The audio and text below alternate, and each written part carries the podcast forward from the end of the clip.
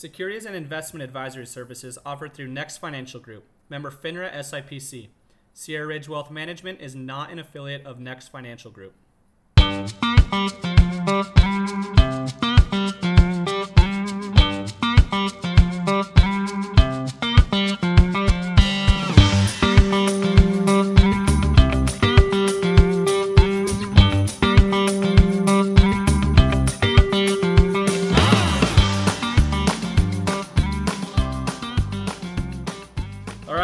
We are almost an entire month into 2020. Now, if you think anything like I do, you've probably had this thought what in the heck is going to happen with the markets and the economy this year? We are 11 years into a bull run. We have a presidential election coming up, trade wars, the coronavirus. Are the markets overbought? Is the Fed out of bullets to use in terms of monetary policy? Can we actually sustain this level of growth and for how much longer? I'm sure you have some of these questions if you watch the market at all or have any money invested, whether it's in stocks, bonds, real estates, anything. Besides the Super Bowl, I guess if you're only invested in that, then you're probably not going to really care about the rest of this episode. But seriously, everyone has to be thinking these things. Maybe it's time to get out of the marketplace and buy all the gold we can and bury it under the house. Maybe there just has to be a recession coming. We never have ever gone this long in a bull run in the history of the market.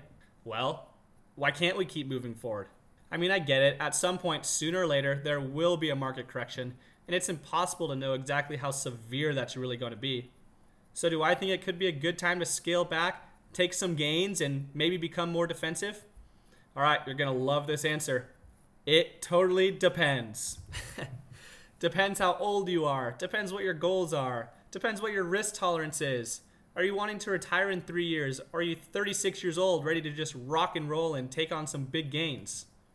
Okay, but seriously, I actually have spent a ton of time this month attending seminars, lunch and learns. I went to the Sacramento Business Review, all sorts of stuff to just get a better sense to some of the answers of those questions and to get an understanding of where leading economic experts in the field see the economy going this year.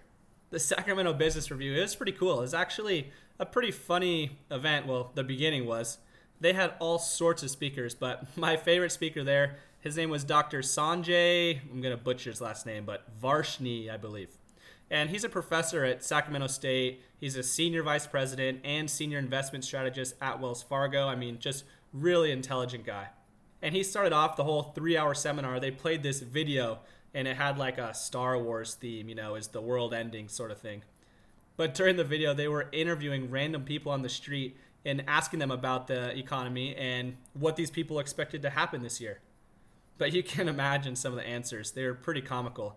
I'm not sure some of them even knew what the stock market was, but during their little satirical intro video, Dr. Sanjay, he just kept saying, if you didn't get a raise this year, that's your fault. If you didn't make money this year or get the job you wanted, that's your fault.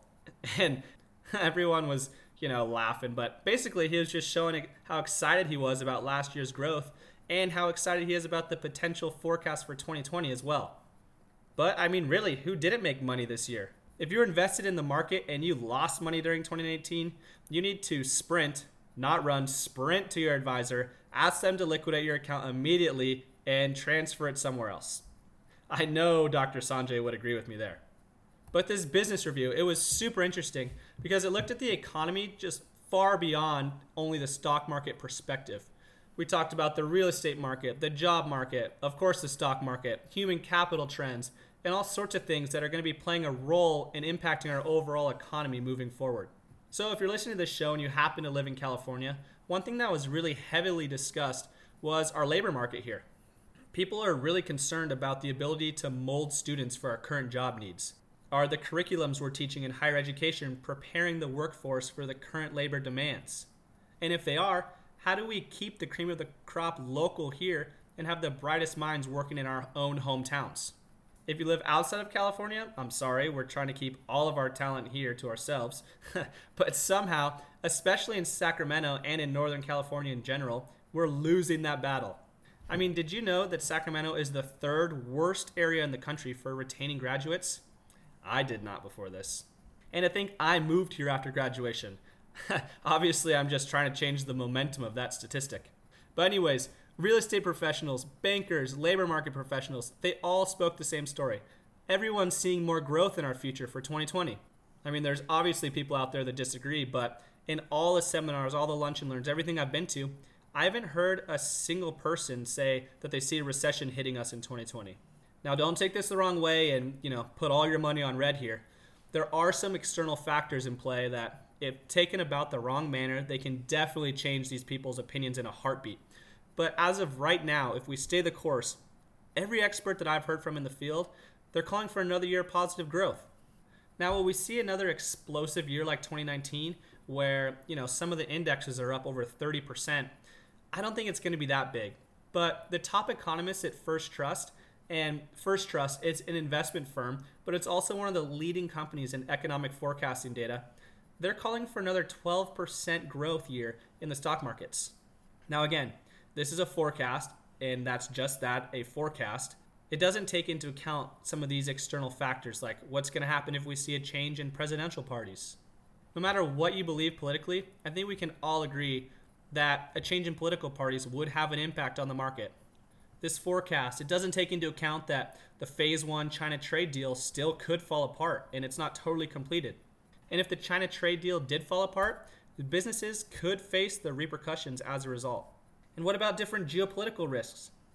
So, I mean, there are factors that need to be taken very seriously and closely examined because if some of these take a wrong turn, then conservation of principle and protecting our clients' assets is going to become a number one priority, way more than looking for any growth. But again, guys, we have so many positives in our current economic conditions. The unemployment rate, it's the lowest it's been in 50 years, around 3.5%. We have a crazy amount of innovation and technology coming on. We're getting into the 5G markets. We have autonomous just about everything being created. Profit margins are rising and continuing to grow. We don't believe that the Fed is too tight with its monetary policy. And economists that I follow, they don't believe that we're going to be seeing the Fed increasing rates a lot this year either. And these same economists, they uh, are economists at First Trust, they use something called a capital profits model, where they take overall corporate profits, they discount those profits against the 10 year treasury, and as a result, they're able to tell if the market is overall undervalued or if it's overvalued currently. Now, obviously, we want the market to be at an undervalued state so that we can forecast growth in the future. So, using this model, the market is shown to be undervalued by about 12.5%. So, basically, what I'm trying to get at, guys, is I don't see any reason to panic currently. And I believe we're in for another year of solid growth. But that being said, I am keeping a constant eye on these external factors that I mentioned and following a variety of leading economic forecasters. So if we start seeing red flags pop up, I will keep you guys up to date. Also, another reason why you should go check out the Wealth Accelerator podcast Facebook page, as I'm constantly trying to keep people updated and I put on our monthly market updates there as well. So, if you want to have a comprehensive review of your current financial situation, and make sure that you're properly set up for the upcoming market conditions with your specific risk tolerance and goals in mind, then head over to my website at hunterlowry.com and schedule a call with me. I'd love to talk over everything with you and see how I can help.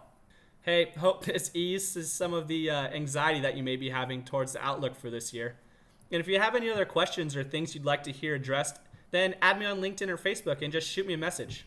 Thanks so much for tuning in, guys. Have a great rest of your day, everybody.